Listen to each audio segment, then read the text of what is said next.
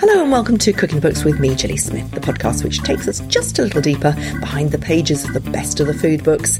This week I'm with Orlando Murrin, former editor of BBC Good Food magazine, founder of Olive magazine, Waitrose columnist, and president of the Guild of Food Writers, to find out why two's company. One thing that I do use quite a lot is a small tin of tomatoes, which isn't very economical, but you don't have the half a tin tomatoes rotting in the fridge. You know it grows a beard on top of it if you leave it there after a week, and it's depressing.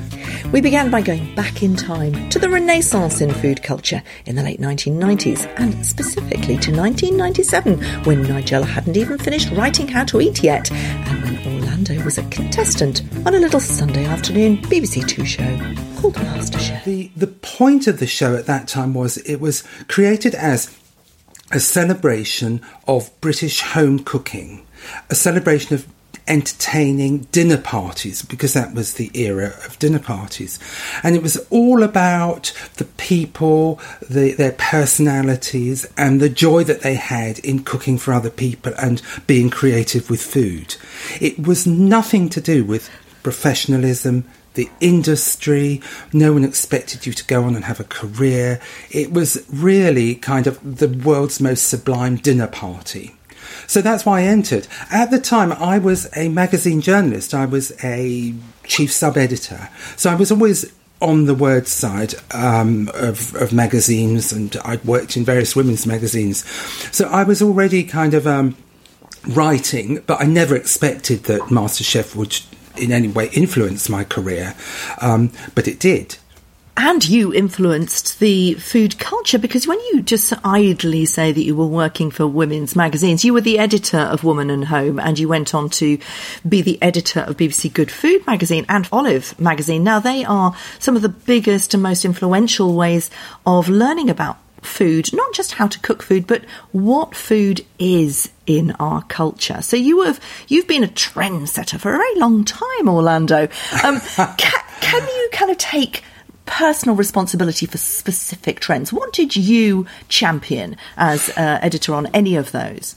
Well, that's a lovely question, Ginny. I've never been asked it, and so I feel that I'm certainly writing my own obituary, which you don't get to do, I don't think. Um, what I did was, so just to join up MasterChef with with good food, um, my journalistic career did reasonably well, nothing to do with MasterChef. But when BBC Good Food editorship became vacant, I put myself forward and I said, Look, you've got here someone who edits magazines who's also a kind of white hot, keen food person, so you're not going to find anyone better than me. I was very arrogant. I probably still am very arrogant. Um, anyway, I got that job, and for a, a, year or two, I did actually founder. I couldn't really work out what to do with the magazine, which had been, when it was launched, an unthought of, unheard of success because it was all over the television and it had massive promotion. Then, over a few years, it had dwindled into to occupy its more natural state in the magazine market. We've thought about the magazine and, and what what people are finding difficult about it, and we organised the magazine into slabs, actual slabs. So we had um, weekday food, make it tonight. 10 recipes that all took 15 minutes and five ingredients. Then we had the entertaining then we had the in season, these great blocks. So everyone knew exactly where they mm. were. There was no doubt about it. And then I came up uh, with this slogan, BBC Good Food, your friend in the kitchen. And what that did, that set the, the idea that we were with you there all the time. Whatever you were making, we were making it with you. And of course, we had this amazing test kitchen operation humming with people 24 hours a day. So everything was superbly tested. And I had the most amazing cookery staff who, um, and food directors who were infinitely, they had more talent in their little finger than I do. And these people were making these recipes. And the magazine started to do very well. And it was a bit like a, a ship going under sail. Everyone knew it was doing very well. Everyone in the company gathered around it. So we, all the best people came to work for the subscriptions person became the best subscriptions. Everyone won all the prizes. Everything suddenly happened. And we had um, six glorious years in the end. And every year, every after the first year, every year, every month's magazine did better than the month the previous year. So it was just entirely everything grew. Yeah. Because, of course, it was at a particular time, this is 1997 to 2004, that you were heading up BBC Good Food and you founded Olive magazine in 2004. This was, just to give it some context for people who might not kind of put all these things together, this is just when Nigella uh, had, was starting, 1998, Jamie Oliver, early 2000s.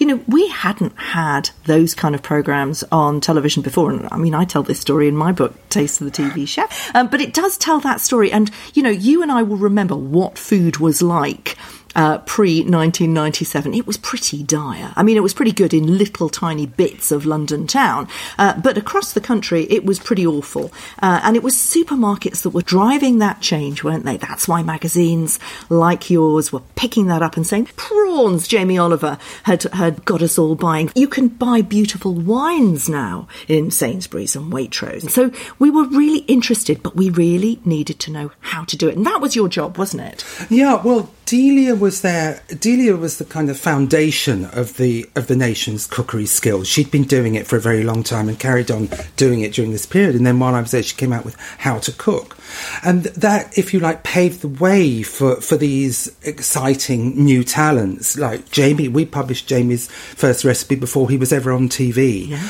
um, and Nigella and Gary Rhodes had been doing mm-hmm. it, but Gary Rhodes was a bit of a showman, whereas this was this was real cooking in people's yes. homes and it was enormously exciting. And of course, Gilly, we had the BBC Good Food Show in Birmingham. Exactly. I mean, I, I hold my head in my hands. That was the biggest ordeal I've ever had to go through in my life every year. Actually, it was twice a year in the end. I think it was three times a year. They just kept dropping more and more shows on top of us because yeah. it so many thousands of people.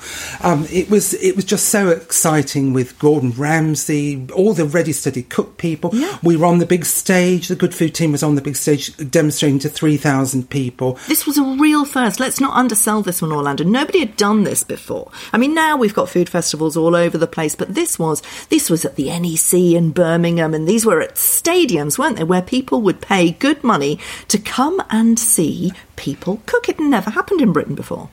It was absolutely massive and uh, quite frightening in a way, except that, you know, we just all the whole team went up to Birmingham, stayed in a hotel, and, and got, got, on with it. I couldn't do it again now. I, would go into meltdown, I think. we were mobbed the way that um, the, the, other chefs were mobbed. Uh, looking back, it's, life is much quieter now and much nicer, yeah. I'm afraid, Gilly. settled. It's settled, isn't it? You know, there was such a huge kind of outpouring of interest, and it was all based on aspiration, wasn't it? Everybody wanted to cook better than their friends and show off at those dinner parties that you talk about on MasterChef in 1992 became come dine with me, didn't they? There was a lot of cooking going on. I think nowadays there's a feeling that, that a lot of people watch cookery on TV but don't actually cook it. I, I know for a fact how many people were cooking food at that time from the, the sales of magazines that we made.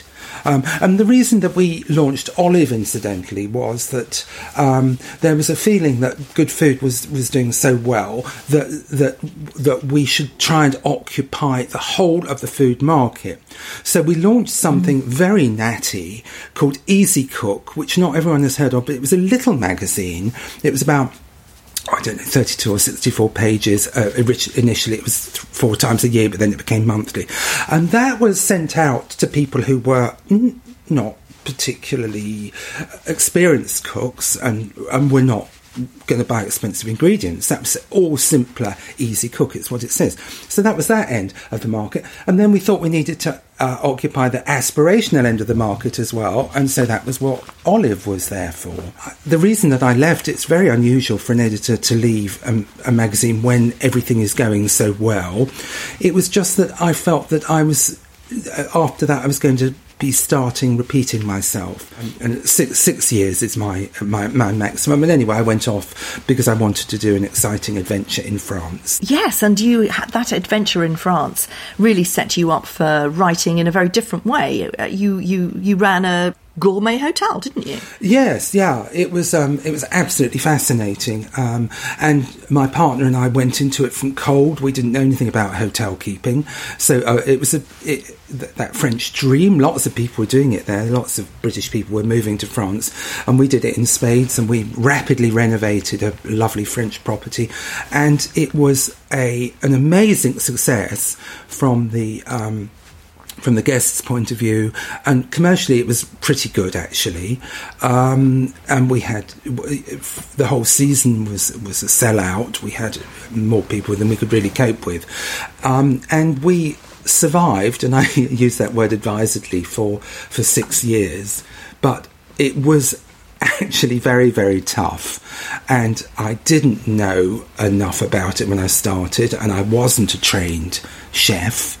And to be honest, I turned into even more of a monster than I am or have ever been since. And I think if I'd carried on like that, I would either had a knife through my chest or I'd have put one through someone else's. It was very, very tough and very destructive personally, I'll be honest with you. It, it, yes, I've heard many, many stories of how hard these things are, but character building. And uh, the thing about food is that it does offer you, if you are writing and you are creating uh, stories around food, it does it's a very transferable skill. And let's talk about your book, which is hopefully going to sell millions as well.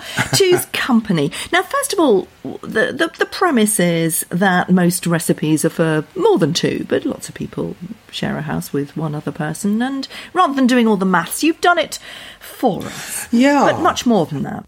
I feel very strongly about this because there are millions of people out there who do need recipes for two, and we are bored with halving recipes, forgetting we're halving them halfway through and then having to go back over the whole thing and try and make it good. We are bored with the half finished packets in the fridge of stuff because it doesn't use the whole packet. We are bored with the leftovers, frankly, of of making the thing for four because it can't be satisfactory just to and then having to eat it up every day. Leftovers are great, but every day to have to eat last night's dinner, it's relentless. And you know, I haven't got a very big fridge and it was always full of all this stuff and then you throw it out and you feel terrible wasting the food. So you can tell that I really feel deeply that food writers are not serving the public realistically by always going for four, uh, four or six servings.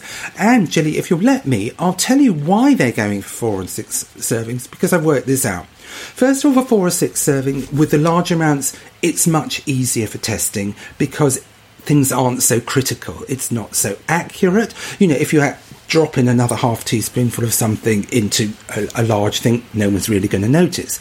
It can completely ruin a small thing. A timing for a large thing, you get more latitude the larger the, the item is.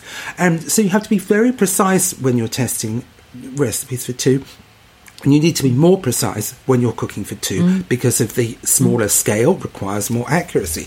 More important than that, there's a big impulse at the moment for food writers, recipe writers in particular, to to show their originality and inventiveness and expressiveness.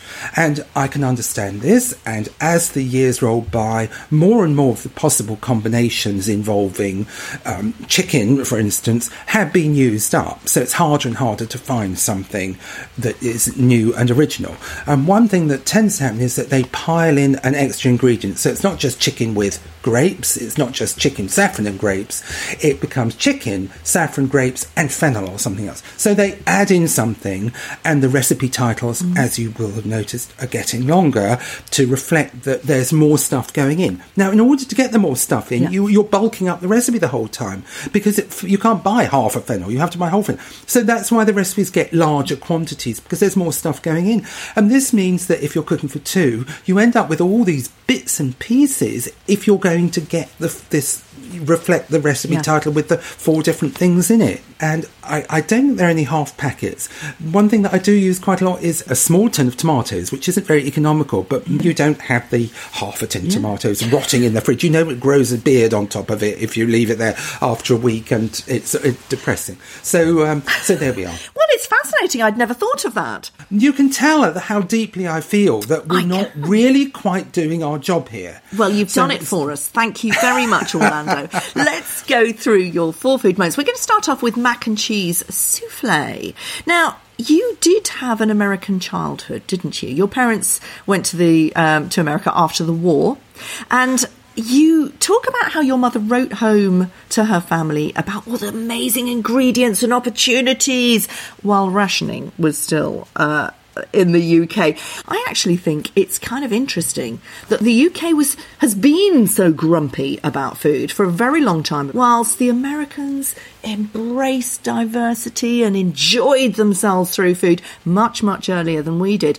Now, you say this is a microcosm of the British American alliance. Can you tell me about that within the mac and cheese souffle recipe? um, it, it, was very sad for my mother because um, she and my father went to the States just after the coronation, actually. And the, my mother got the big kind of cold shoulder from her mother. And they, there was this kind of rankling jealousy about it. And my mother was not boastful at all. She was not an unpleasant boastful She was generally thrilled to bits about all the lovely things that she was having, and she thought that they would they would be pleased for her. But they weren't pleased for her. And there was always a kind of feeling, oh, you know, it was all right for them. And I'm afraid that I have detected that with the American British relations generally. I'm married to an American now, and um, I I'm aware, I'm tuned into it. The fact that I, I think America's wonderful. I love its values. I love almost everything about it. And it baffles me that people can just be kind of automatically, you know, American, you know, bad taste or no idea, that kind of thing. And it's so unfair in American. Cooking mac and cheese is a, is a lovely dish. It's a, it sums up American home cooking in many ways. It's very simple, incredibly practical, easy, delicious, tasty, satisfying. So, I, what I did with this recipe was so that you don't end up with a, you know a great dish of it so you have to eat it for three weeks to come. It's a it's a small quantity but super tasty. And then just to put a spin on it i make it into a souffle which just by adding some whipped eggs. And it's it's great fun. It's not great towering. It's it's not kind of souffle that you would bring out like Fanny Cradock and everyone would go oh it's just a, a really nice um, exciting supper dish. Yeah, absolutely. And you do say uh, in your little note to me, please, please, can we talk about egg sizes? Which is something I feel very strongly about. Now, obviously, you need eggs for this one. Uh, yeah, talk to me about eggs. Um, about uh, three or four months ago, um, thanks to the Guild, I, I went to a talk about eggs from an egg producer, and she was a very intelligent woman called Jane Howorth from the British Hen Welfare Trust. And she said, You can help me, food writers, you can help me by doing one thing. And she explained to me that there is a problem, explained to us all that there's a problem with large eggs. Um, large eggs are um, uncomfortable for the hens to lay, um, there's less economical for the farmer. They're not actually as good as smaller eggs because they tend to be laid by the older hens, and the the younger hens lay eggs with more yolk in them by proportion and a tighter, firmer white. So smaller or me- small or medium eggs are actually better mm-hmm. eggs and they're better for the hens as well. Mm-hmm. So her plea was can you perhaps ask people to consider buying mixed weight eggs, mm-hmm. which you can now buy very easily? And I'm very glad to see that in our supermarket the mixed weight eggs are gradually moving their way up from the bottom shelf towards the middle shelf. And I would like them to be in the middle shelf because, of course, mixed weight eggs do contain mm. large eggs. So if you've got to have a large egg for your breakfast, for instance, yeah, have that one. Um, then yeah Pick, pick, that one out. And in most recipes, it makes no difference at all whether you use a large or a medium egg. It's entirely fantastic to think that it's going to throw your recipe, unless you're making something like a classic Victoria sponge, in which case you weigh the eggs yes. anyway. So weigh medium ones or small ones and, and equal it with weight and flour. Well, top tip there, Orlando. And, uh, you know, that goes with the other top tip that I've learned from you in your Waitrose column that you also put on the forum, which is you don't need to wait for your fan oven to reach the right temperature. You put the food in as soon as you turn on the oven. It makes so much sense, doesn't it? Saves a lot of energy. You can do it with every oven, but you usually need to allow you, you might need to allow a little extra time for the uh, for the other ovens to heat up. But why why wouldn't you do that? And I'm afraid I do know why you wouldn't do it because um, again, it's the poor old food writers. They have to time everything absolutely accurately.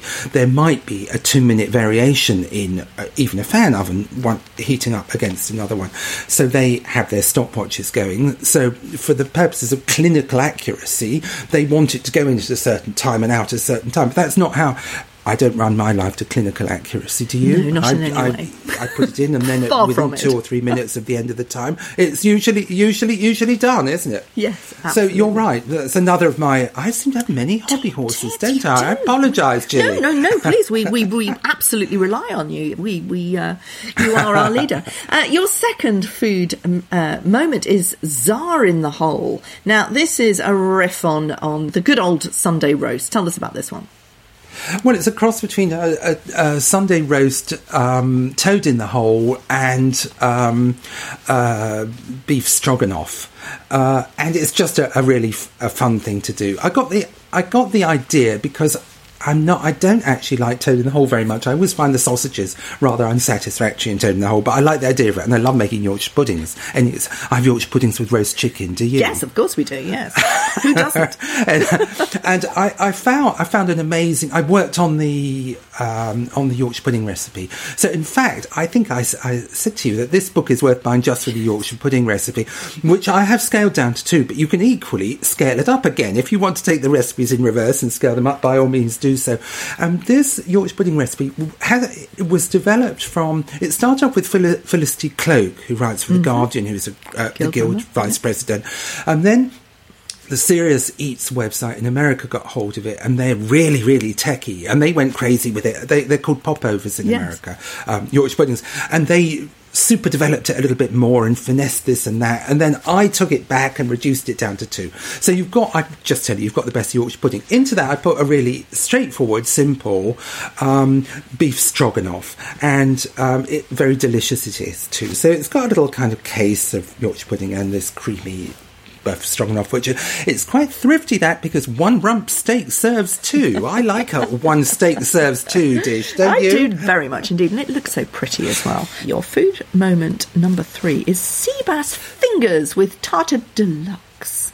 Well, I think we all love fish fingers. And um, one thing I found doing the book was that there are some cooking techniques which are very, very delicious, but are a right royal pain in the neck f- when you're doing them for a family or, or six people. And egg and breadcrumbing is a pain. It's fiddly, sticky. You get it all over your hands, don't you? You end up, you might as well deep fry your fingers actually by the time you've done the egg and breadcrumbing because they're so covered with the stuff. So for years I avoided it, and I, I flatly I refused to do it in the restaurant because it was just it was awful. You've got the you've got this kind of production line. You've got the flour, your egg, your breadcrumbs, and then you've got to find somewhere to put the stuff that's been egged and breadcrumbed until you fry it. Um, so you you've got the whole kitchen is devoted to this kind of ghastly, sticky procedure, which all has to be washed up and cleared up afterwards. If you're doing it for two, it's just da da da, three little bowls and a plate, and it goes really fast. So I've taken to egg, bre- egg and breadcrumbing lots of things because it's such a delicious thing, and I don't deep fry; I just fry it because you don't need to deep fry for the for the small quantities, and it's the tastiest thing. So this is just the most delicious um, fish fingers that you'll you'll ever have in your life. It's um, and I mean I buy. I'm not very uh, trained with the old knives. I don't do filleting and things, but I can get the skin off a piece of fish by sliding the knife under. And for two people, again, it isn't hair raising. And, and the other lovely thing about cooking for two is that you haven't got people queuing up wondering, you know, when is dinner going to be ready, and you haven't got guests sipping their sherry in an anxious way, what, wondering what the screaming is coming from the kitchen. It is ready when it is ready. Every, I say everyone to your partner or whoever you're cooking for, it will be ready at some point. Just trust me, it will come out. And I have an hour window for when dinner will be ready, and it, that's why I enjoy cooking because it's the opposite of having guests all champing and, and hoping and waiting. So I love the way that you've turned waste into friends. Actually, get rid of them as well. You don't need them either. Um, your fourth food moment: uh, chicken with twenty cloves of garlic and crackling. Why is this one? Well, the I think the classic French dish is chicken with 40 cloves of garlic. And um, I which is one of those long, slow dishes that you do for ages and ages, and all the flavours merge and meld. And I did find when I was testing the recipe because because I want I wanted to adapt for two all the things that I wanted to eat, and it was frustrating that I couldn't have this noble French dish because you know, if you if you do two little chicken breasts with with with the gut, it all kind of disappears. So it's just an example of, of how I've reconstructed a dish. So I take the chicken, I slice it and I fry it, and I cook the garlic separately. I leave in the oven for ages and ages so that becomes soft and melting, and then I combine them. And so I've got the best of both worlds. I and I haven't got the um, I haven't got the any problems that come from long, slow cooking, which is often quite difficult for two because it tends to dry up. Yeah, so you know, you the, the, the liquid problem is is is the main problem when you're cooking for two because you either need to add in more liquid or it disappears or you know it doesn't come out the same consistency if you just halve everything. Yes, and you say that the crackling uh, was inspired by another guild member, Rosie Birkett. Yes, Rosie Rosie and I have done uh, lovely podcasts with Tom Kerridge, yes. and she's incredibly inventive um, I really do admire cookery writers who just kind of um, think they want, dream of doing something, and then work out how to do it. I'm more a kind of, oh, I've made that, I'm now going to make it for two. Whereas Rosie at some point thought, I'm going to make chicken crackling and worked out how to do it. And what you do is you get the skin of the chicken, which otherwise would be thrown away. It's incredibly delicious.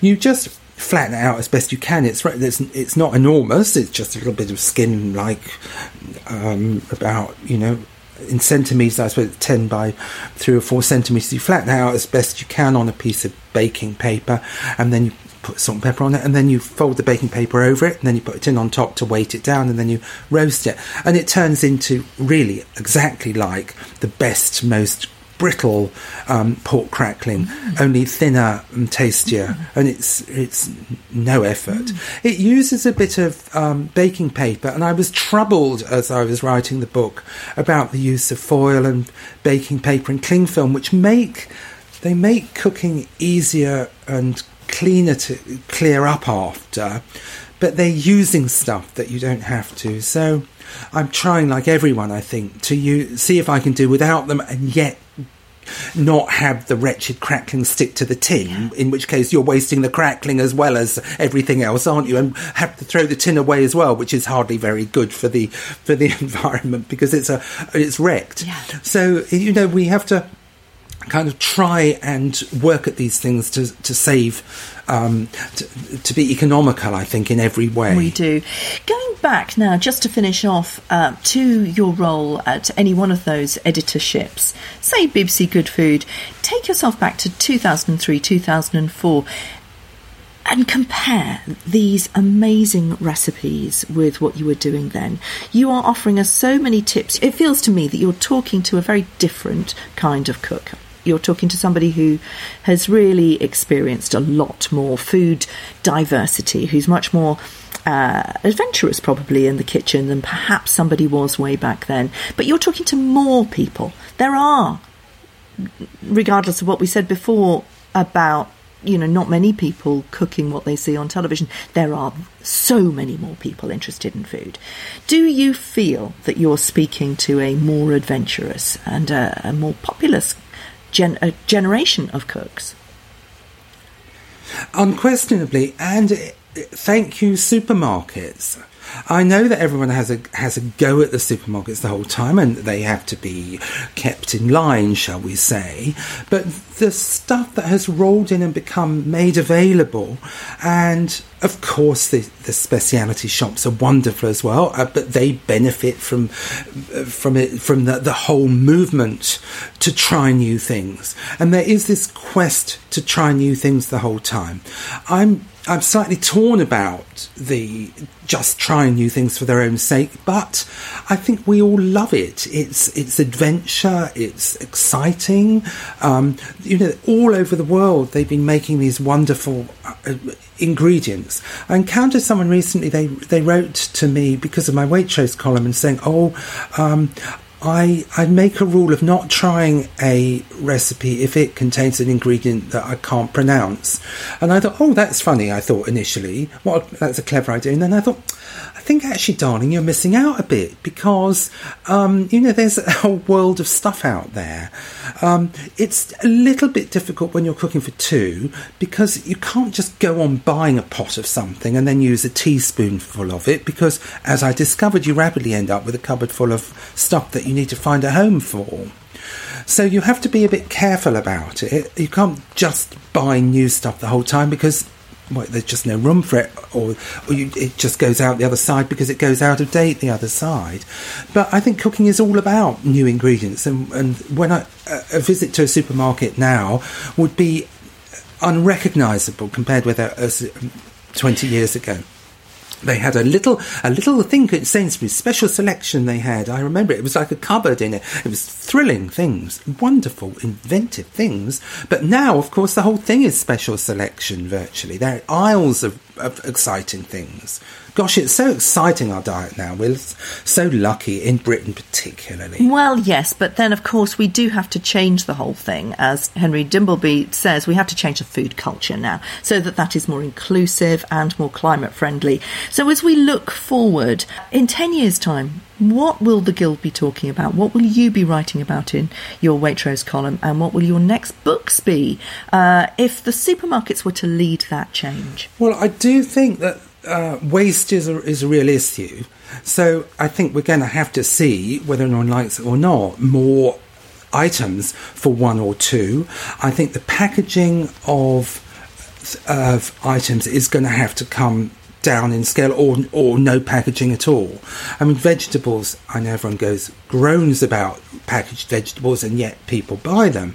But that's a real pain in the neck if you're cooking for a house household for two because you don't want the the, the, the packet. You need half the packet. So. I, markets are much better because you can get what you need. So the supermarkets are going to have to reflect that, and we're going to be using much less um, of usable things like paper and soap and all the and, and foil and cling film.